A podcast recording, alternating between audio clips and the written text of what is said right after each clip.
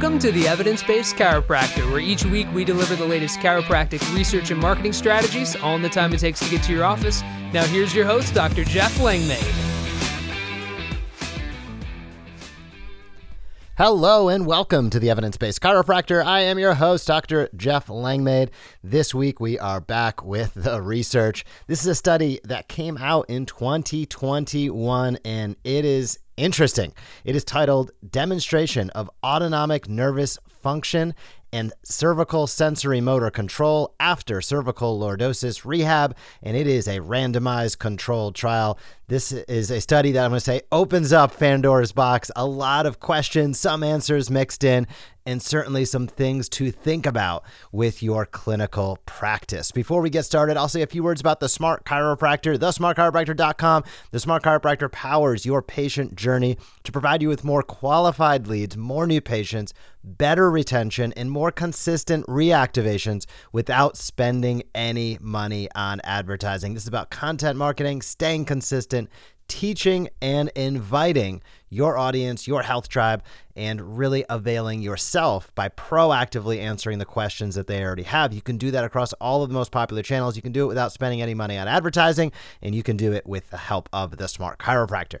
But as I said today on this podcast, we're talking research, and this is a study that came out in the Journal of Athletic Training. And it is a good one. Anytime we're talking about autonomic nervous function. We're talking about cervical sensory motor control. As Allen Iverson once said, we talking about practice. No, we're talking about cervical lordosis rehab and how that impacts really the ability for individuals with chronic non-specific cervical spine pain, neck pain, to improve not only in terms of pain, but also in terms of functional ability. And this is a randomized control trial, as we said at the top. So I always love to hear that. Gives it a little bit of extra umph. Now, why does this matter? Well, neck pain is one of the most common musculoskeletal disorders requiring physician intervention with an annual prevalence they estimate could range 30 to 50%. So, up to half of people out there at any given time could have neck pain. And specifically in this study, there's a focus on chronic non specific neck pain. And I love that they lead in with this in this study because it gets to the heart of it. And they I'll just read it as a quote. Quote, conflicting views exist about the clinical importance of variations in the sagittal plane cervical spine alignment in chronic nonspecific neck pain. It is often asserted that abnormalities of the cervical curvature may represent a normal variant. And this gets to the heart of a lot of conversations happening in and around chiropractic. I mean, this practically ties into x-ray, this ties into, you know, pain versus function. And they kind of throw it out there right at the beginning of this study saying there's some conflicting views in terms of what happens when there are alignment issues? Is it normal variation? Can it cause problems? Does the problems always equate to pain?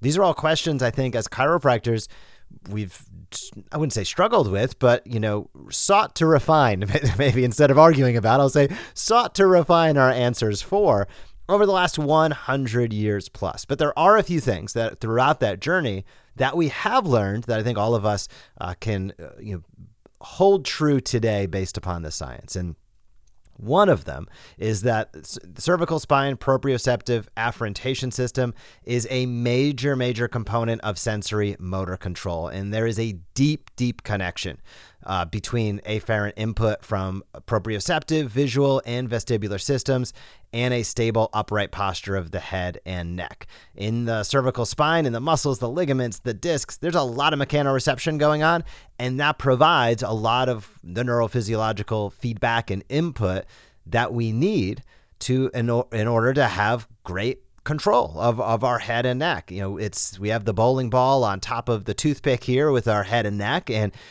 how those things line up, so to speak, it does matter to a certain degree. Now, how much? I think that's what we're trying to dig to the bottom of.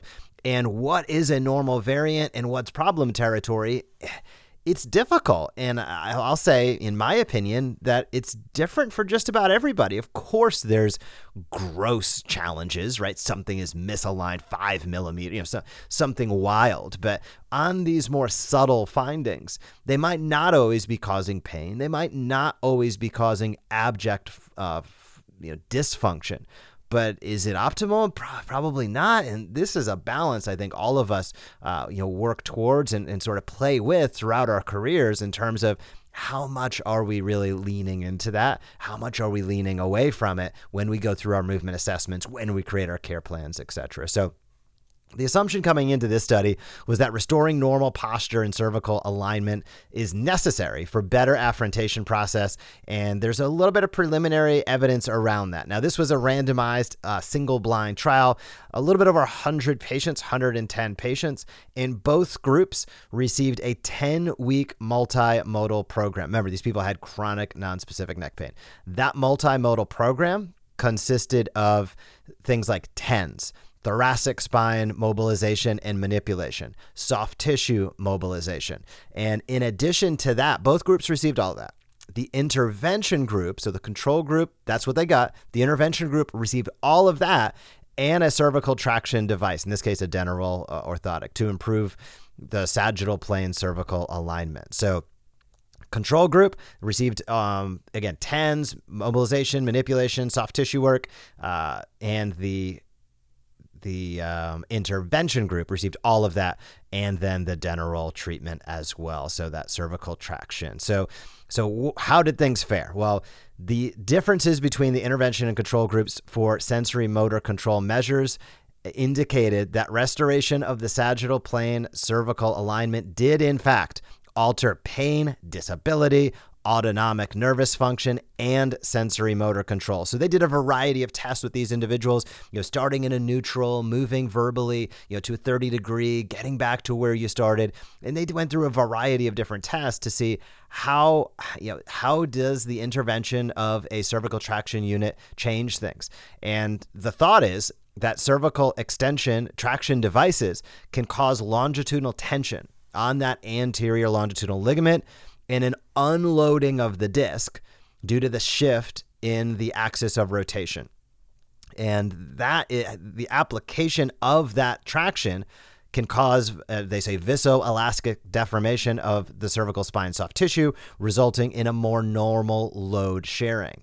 So they're thinking about this in terms of when there's that traction, it maybe maybe reset is a little bit of a strong word to say here, but that it impacts and influences the load across the cervical spine creates you know less uh, you know less uh, ups and downs so to speak and more consistently shares that load across the vertebral segments. So again, let's dig one level deeper. So a lot of this gets down to the interplay between proprioception and postural control. That's really what it comes down to. And their assumption was that restoring normal posture and cervical spine alignment is important for better afferentation.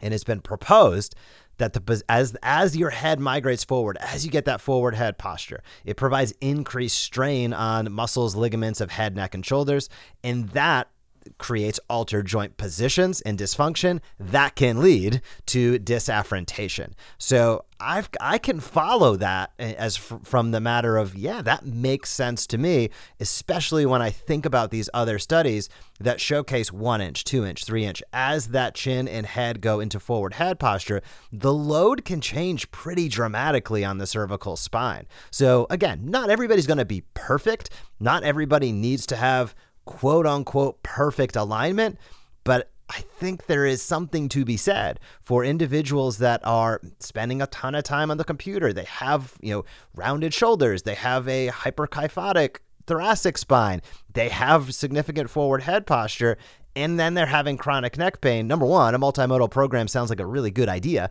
And and again, one thing that was interesting in this study I didn't see too much about adjusting the cervical spine in this case. A lot of it was thoracic spine adjusting. This gets back to always please check those uh, you know, next door regions. If somebody has a wrist issue, be sure you're checking the elbow. If they have a shoulder issue, check up and down that kinematic chain.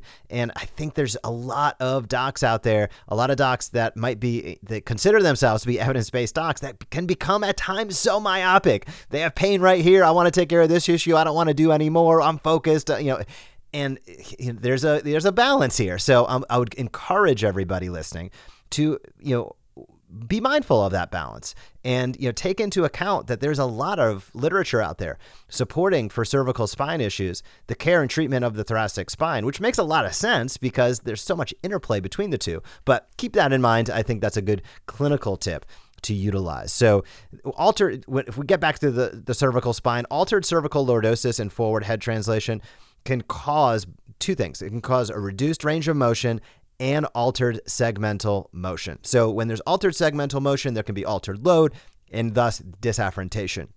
When there's a reduced range of motion, it's just not ideal, right? Our bodies are built to have a balance of strength and flexibility. And if we're not able to move throughout an entire range of motion comfortably, chances are, you know, it, just you pick this up on your movement assessment, right? And you'd say, gosh, this is going to, has an increased likelihood to have challenges down the road if somebody's not able to move through a range of motion comfortably, there's going to be compensation patterns that go on over time. As I like to say, you can get away with it for maybe a week, maybe a month, maybe a year, maybe 10 years, but eventually gravity catches up to you. So ensuring that you have the balance of strength and flexibility, that you have as uh, let's say neutral as opposed to a forward head posture is a good thing. And multimodal care continues to show itself, whether it's cervical spine or lumbar spine, to be a really good idea. So in this study, the researchers found, quote, as we observed, pain cannot be considered the only determinant for sympathetic system dysfunction in patients with chronic nonspecific neck pain. They also uh, came to the conclusion, quote, a reduction in adverse mechanical tension acting on the brainstem, cranial nerves 5 through 12, and specifically cranial nerve 10 may be one of the underlying mechanisms that explains the improved autonomic function in our intervention group because improved head posture and increased lordosis would result in reduced longitudinal stress and strain on the neural elements. So, a couple things to keep in mind that I take away from this. Number one, cervical traction units. I know that they focused on the Denneroll in, in this case. However, they're pretty darn cheap. I mean, I, I, did a quick search before I hopped on. I mean, 25 bucks, 50 bucks, 75 bucks. So this is something that has a low barrier to entry to get your patients, you know, involved with involved with. And I'm going to say at least, you know, try out and give it a whirl. I know that historically in, in my practice, I recommended a lot of over the door traction units. Those, as I would say to my patients, those medieval looking things. You know, you close it over the door. I found those to be just like super cheap, super easy to use, and really be able to, in an upright posture, unload. And people just seem to get really good results with the over the door traction. However, if you're using a, traction device that they uh, might use while lying down, that, that can work as well. I think as clinicians, as chiropractors, part of our job is to kind of figure this out, right? And to identify, hey, what patients, maybe if they have really, really aggressive neural compression, maybe those over the door traction units are better. If they don't have neural compression, but it's more chronic, non-specific back, uh, neck pain, excuse me, maybe those lying down type uh, traction units like a Denneroll are, are better. So just things to play with, things to think about. They call it practice because it's a constant evolution of learning. It's a constant evolution of the application of what we do with our hands and with our minds and with our patients each and every day. So hopefully this, you know, opened your eyes to the fact of, hey, there's some interesting things going on related to biomechanics and posture. The jury's still out in terms of, you know, research is never a closed book. Every research study, you know, basically enables 10 more to be done by asking a lot more questions. But I think there is something to be said for sure about the understanding that traction and potentially taking a peek at those curves is not a bad idea. Now, how you want to implement that in your practice is totally up to you. And this did not get into the specifics of you know, displacement, the specifics of alter translation, let's say, in terms of how much that impacts. So, all of that still to be learned.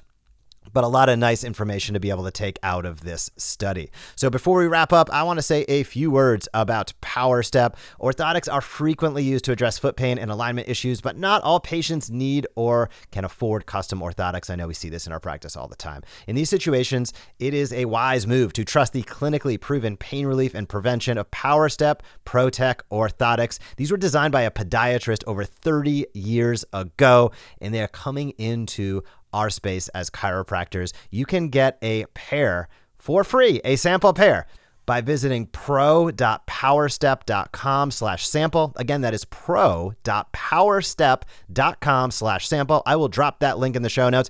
Pick up a sample pair, see if you like it. This is a, a, a, product that actually my father uses. He has been thrilled with, so I highly recommend checking it out. Otherwise, I hope you have a fantastic week in practice. Leave us a rating or review if you have not done so for this podcast, and I will talk to you soon. Thank you for joining us on this episode of the Evidence Based Chiropractor. If you want to grow your practice, come back for next week's episode. If you want to grow faster, visit the evidencebasedchiropractor.com and join our MD marketing membership today.